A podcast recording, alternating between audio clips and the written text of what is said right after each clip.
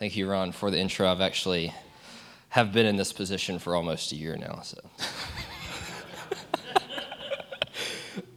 that's okay though. But I, it is it was a work in progress. Um, I am a work in progress. Um, but anyway, Ron, I wish I could be as funny as you. oh. I mean, because y'all have heard me up here. Y'all have heard my jokes. They're pretty bad. Um, but you might be wondering why there, there's some sticky notes and some pins on your table. Um, and that's because here, here's what I want you to use those for. I'd like you to, to, to take a pen and a sticky note and to write on that sticky note something that you need to confess to God and to a brother. And I know that might sound a little daunting, and right now there might be some fear that's coming up around that. but I would encourage you to, to wait till the end uh, of today um, and, see, and see if your, your heart has changed on that. And that's not something, confession is not something anybody can, can make you do. In fact, if they make you do it, then it's probably not going to work at all because you're not going to be honest and you're not going to be specific about what it is that you need to confess. In order for confession to work, those two things have to be the case. It has to be honest and it has to be specific. So, this morning, we're, we're, we're going to be talking about confession, and I would like to start with a reading from Psalm 51, which is a psalm of David. he writes and says, Have mercy on me, O God according to your steadfast love, according to your abundant mercy. Blot out my transgressions. Wash me thoroughly from my iniquity and cleanse me from my sin.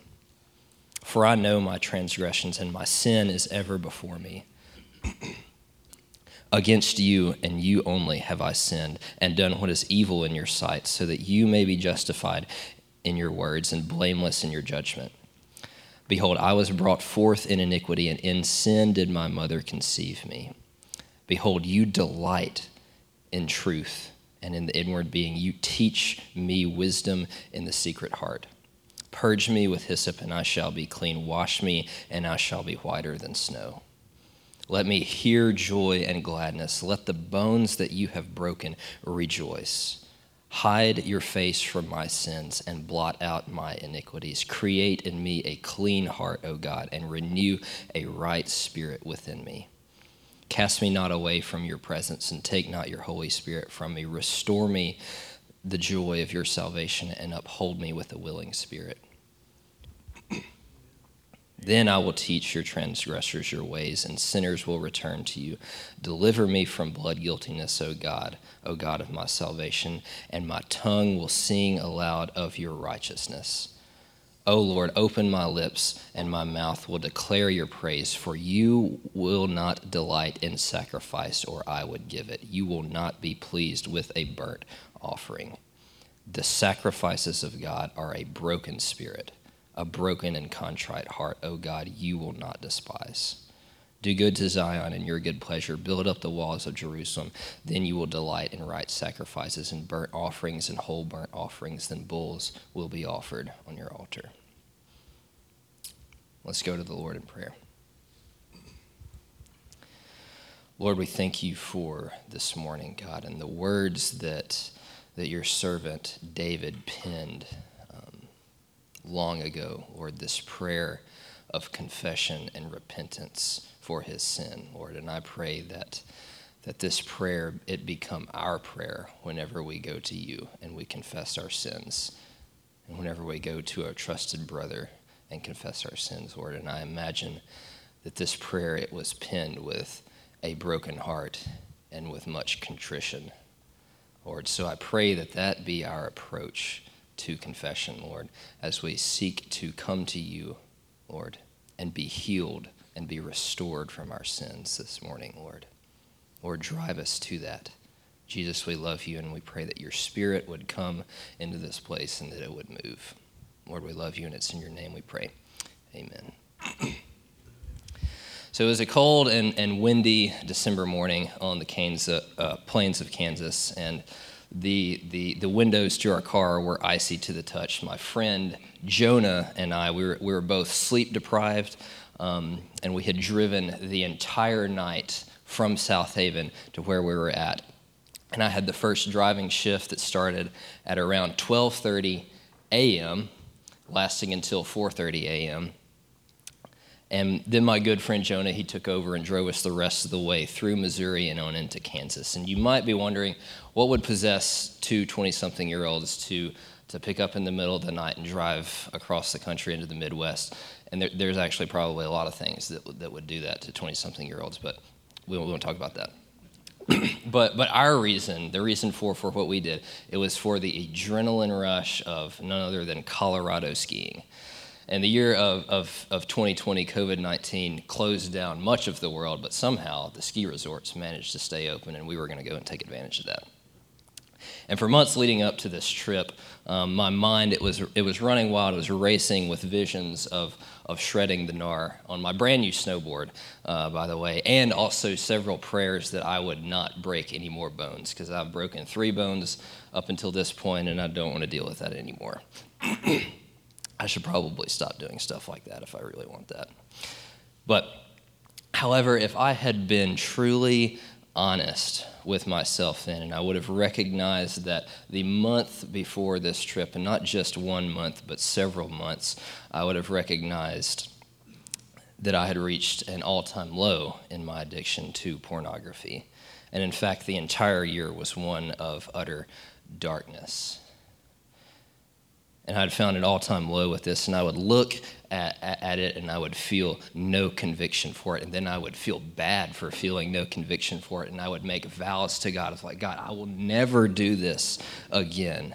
I would shout to myself and I would beat my chest at this giant that I face. And when the hour of temptation came, time and time again, I would run back in habitual fear to it. And I would deceive myself into believing that I did not have a problem right? And that pornography is a cruel master, and such is the way of sin. So, this was my struggle leading up to our ski trip. And Jonah, he was a good friend. He was honest and he was real about his struggle with sin. So, on our car ride, after many sleepless hours and after many conversations about other things and lesser things, I finally felt the urge to talk to Jonah about this problem in my life. And I confessed to him about my sin. I confessed to him about my struggles with pornography. and I confessed to him the numbness and the lack of conviction that I felt for it and the frequency that I had done it and how badly I wanted it to be out of my life. And he did the same. And then we committed to the good of one another and the accountability of one another. And our conversation was healing to our flesh and refreshment to our bones in Christ, you see, He did not begin to work healing in my life because of some rash vow that I made that I could not keep or, or how much I wanted this sin to be gone out of my life or how badly I tried to make it work. No, Christ brought healing into my life because I brought my sin and confessed it in all of its ugliness and brought it out of the darkness and into the light. God does not despise a broken and contrite heart. And I share that with you because you need to know that what I'm saying to you, I have experienced. I know well the sting of sin and the deception of it and the empty promises it makes and the fear that comes along with confessing that, not just to, to God, but to man the thoughts of people will think badly of me. They'll think less of me. My witness is going to be hurt. I will be shamed for my sin. And I want you to know that, that those are lies. That is the fear that Satan, the enemy, wants you to live in. My friends, it is worth being shameful in the eyes of men if it means healing and freedom in the grace of Christ. So this morning, I want to spend our time together diving into this gift, this discipline, this means of grace that we have of confession. And to do that, I'm going to be in 1 John chapter 1. So if you have a Bible or a device, you can turn there with me. And normally, whenever we approach a, a letter like this, uh, written by an apostle, it's normally a good and acceptable thing to do to give a little bit of context behind what we're reading. So I'm going to do that. The apostle John Um, he likely wrote this letter, this epistle, while he was staying in Ephesus. and evidently, the group of, of, of, churches or the individual church that he was writing to, some individuals in these places, they had taken to false teachings once. Once who had been known as, as Christians who fellowshipped with God, they have taken to false teachings and they have left the church. And they have evidently continued to teach uh, the, these false teachings and that'll that'll be important. We'll talk a little bit more about that uh, soon to come. But that is the occasion of what John writes in this letter, and the purpose for which John writes. He actually tells us in four different places in the letter. John writes this epistle to complete their joy in 1 4, so that they will not sin, 2 1, so that they will not be led astray, 226, and so that they will know that they have eternal life. 513. And that is John's purpose for writing. So whenever we approach this letter and the verses that we're, we're going to read from it today, let that be our purpose as well. Let that be the work that God does in us, that our joy will be complete, that we will keep ourselves from sin, that we will not be led astray by false teachings in this world because there are so many, and that we can know and have confidence in the eternal life that we have secured in Jesus Christ. So I'll, I will start in verse 5 and read through verse 10. This is the message we have heard from him and proclaimed to you that God is light, and in him there is no darkness at all. If we say we have fellowship with him while we walk in darkness, we lie and do not practice the truth. But if we walk in the light as he is in the light, we have fellowship with one another, and the blood of Jesus, his son, cleanses us from all sin. If we say we have no sin, we deceive ourselves, and the truth is not in us.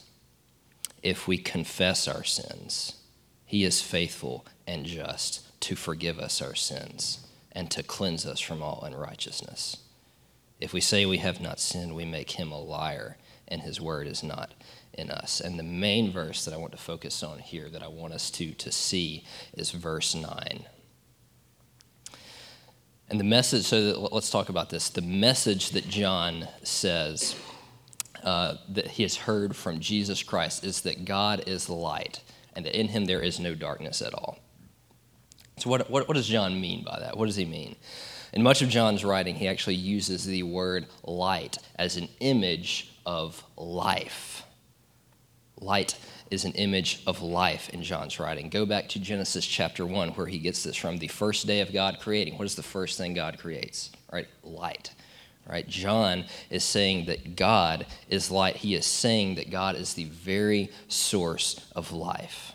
On a created level, God is the source of life. On a created level, He's the giver of life, and He is the source of life on a spiritual level meaning that everything that has life, that life was given by God, and anybody who has new life, eternal life in Christ, that life was given by God. God is the true source of life. So, so what, what about darkness, right? If, if John uses light to signify life, what do you think darkness means? It means death, yes, death, sin. God as the source of life. Death does not exist within him. It does not come from him. And life as God designed it was meant not to die, right? You and I, our original purpose was meant as life, as created beings, was not to die, right? God did not create death. It was brought into this world because of sin. And sin is a present reality that we face and that we deal with and we partake in. And because of it, we face a very real death and if we're not in Christ, we face a very real spiritual death. But here's the good news that by trusting in the person and work of Jesus Christ, his death and his resurrection, we are put in fellowship with God. You get the blessing of eternal life rather than the, the judgment and condemnation of eternal death because of sin. And Jesus, he, he has paid for, for that. He has took the wrath for it. And now we are tethered to Christ and restored to God. And that is a finished work that we get to live in right now. And you get to walk in his life, in his light. And you get, you get to experience things like hope, faith, trust, love, self control, all things that give life. We've been called out of the darkness of sin and death and into the light that Christ gives, and to pursue the very source of life, Christ Himself. And in our life as Christians, we live simultaneously as justified children of God and still sinners. At the same time, we are justified children of God and sinners. We have to live in that tension, and we presently we feel the weight of our sin and the burden of it, but we so longly, we so much and long for that sin to be taken from us, to where we experience its effects no more. And John suggests something radical that we can experience right now, something that you might think is radical in verse 9. He says, If we confess our sins, he is faithful and just to forgive us our sins and to cleanse us from all unrighteousness. John tells us to confess our sins. So, what, what is confession, right? Confession is the point that you come to whenever you realize that your sin personally is too much for you to bear, right? It is the bringing of sin out of the, uh, of the hiddenness of darkness and into the light of exposure. You, you name it you call it out in a specific way. And when you do that, sin, it loses its power. And the dark or hiddenness sin grows, but in confession, it, it is brought to the light and it withers.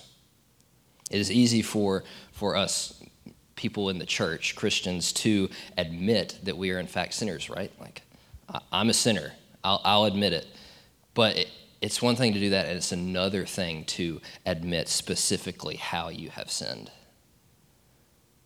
But confession does not work if it is not honest and true. So if you if you go to the doctor, right, and the doctor says, "Hey Ben, like I, I see that you're here today. What what seems to be the problem, man?" And if you wanted an accurate assessment, an accurate diagnosis from the doctor, you wouldn't say, "Yeah, doc, you know, I'm feeling just you know generally bad." Kind of sick, right? That he can't do much with that, right? The doctor, he can't write you a prescription to help. He cannot, uh, he does not know what's going to help you because he doesn't know. You see, confession is honest and it is also specific, right? Confessing your specific brand of sin James, the brother of the Lord, he speaks of confession in this way in James 5:16. He says, "Therefore confess your sins to one another.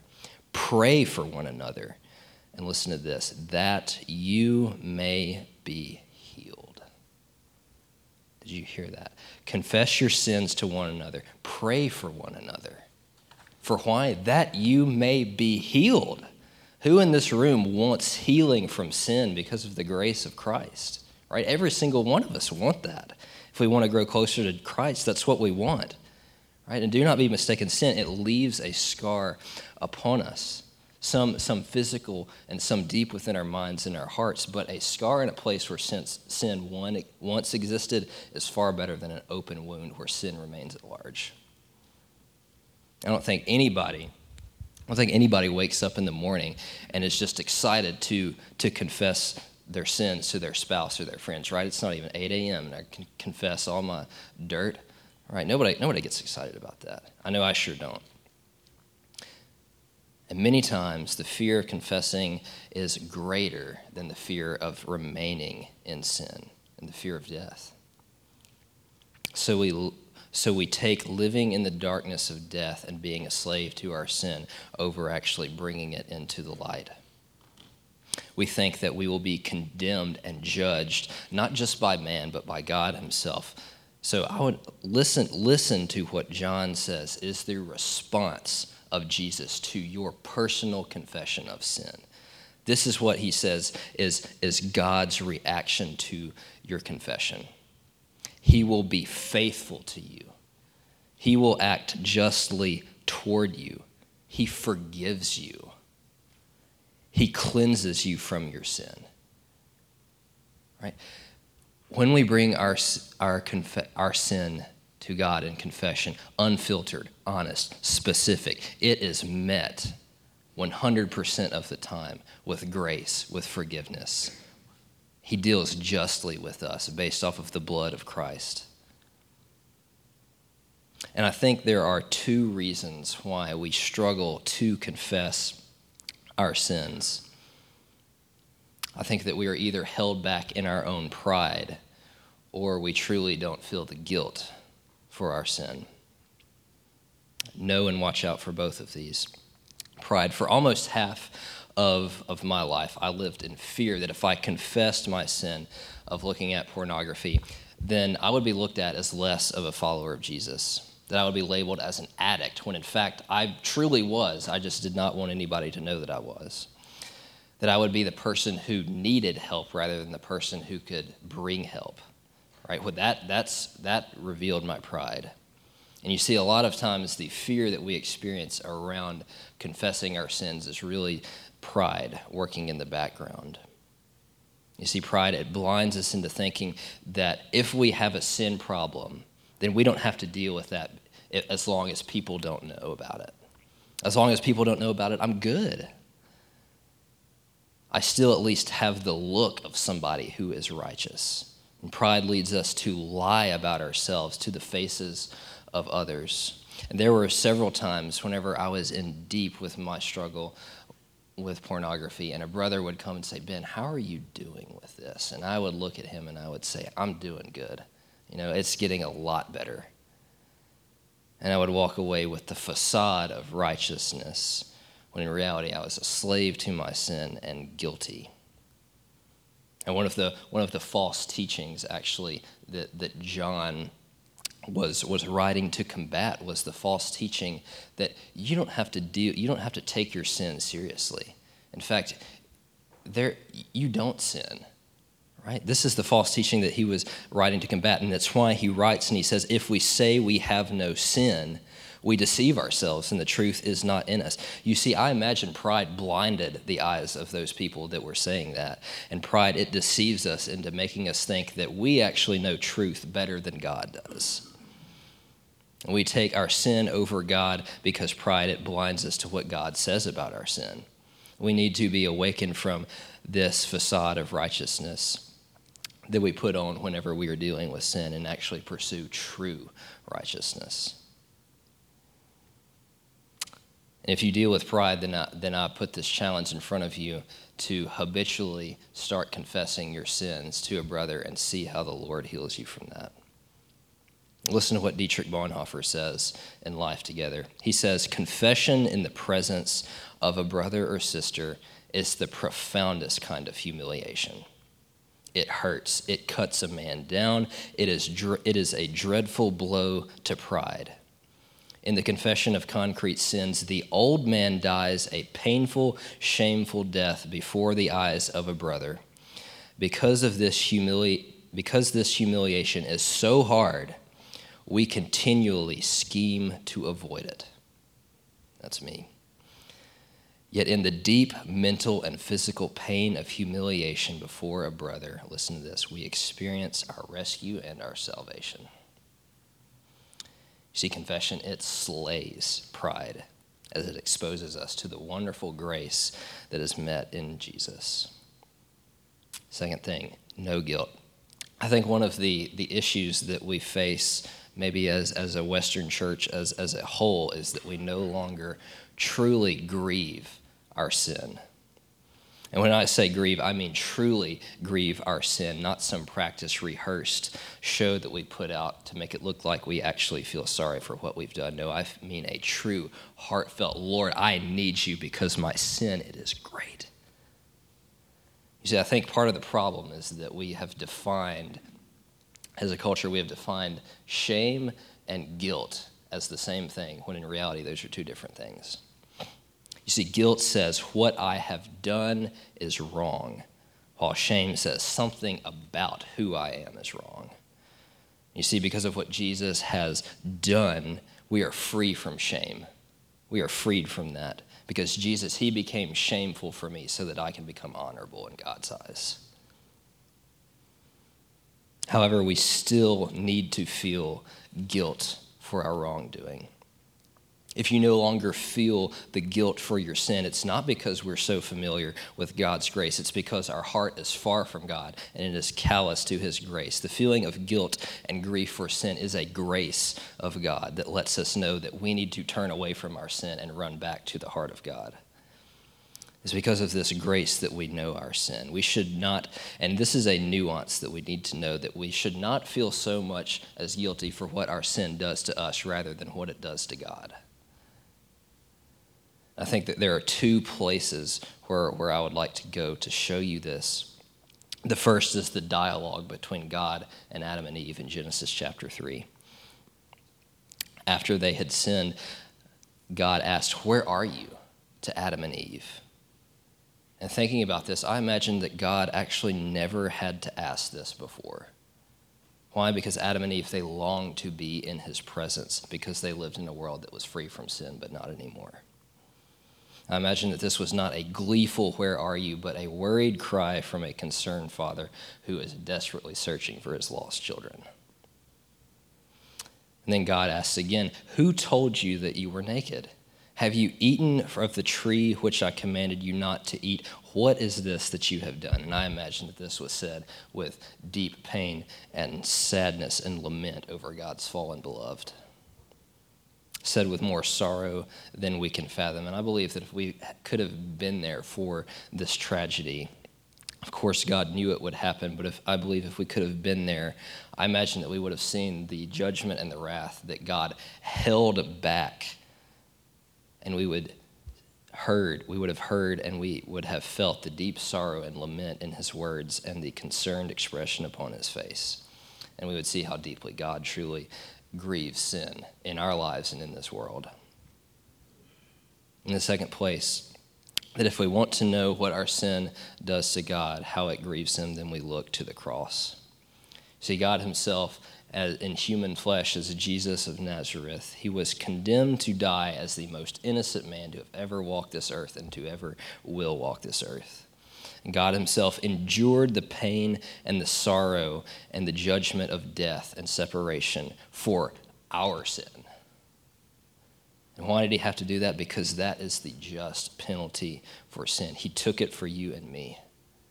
Right? So God, He grieves sin so much so that He died for it.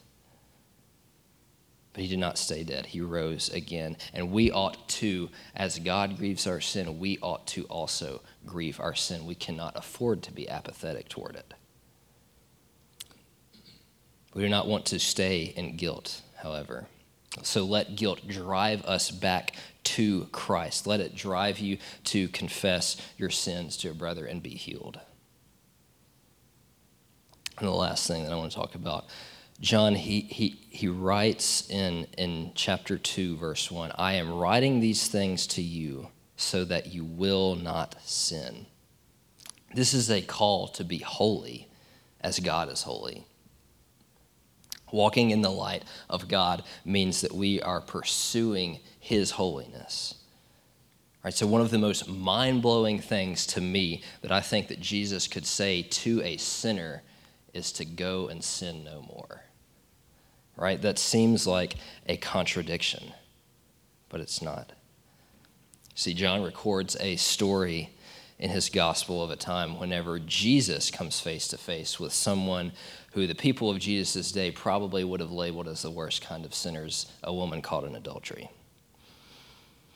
And in an act to debase our Lord, the woman is drugged from her home by the Pharisees and flung at Jesus' feet.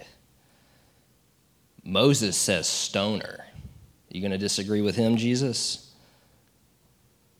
And I imagine this woman had never felt more shame and more fear in her entire life until this moment. Thoughts like, how long have they known? I wonder if death is more painful than this moment. And if Jesus says, stone her, he goes against the law, which, if he says to not stone her, he goes against the law which he came to fulfill. But if he says to stone her, then he goes against the very grace that he has for her. And he does not answer at first, so they press him. The woman probably grows more tense in the suspense. And then Jesus replies, Let him who is without sin. Let him cast the first stone. The woman br- probably braces and expects for to hear a stone come whizzing through the air, but instead she hears several stones drop to the ground.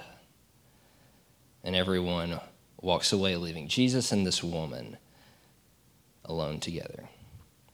And Jesus looks at her and he says, Woman, where are they? Has no one condemned you? Neither do I condemn you. Go and sin no more. What a story of grace, right? What, a, what a high call that is placed upon this woman to go and sin no more. What a high call placed upon us, right?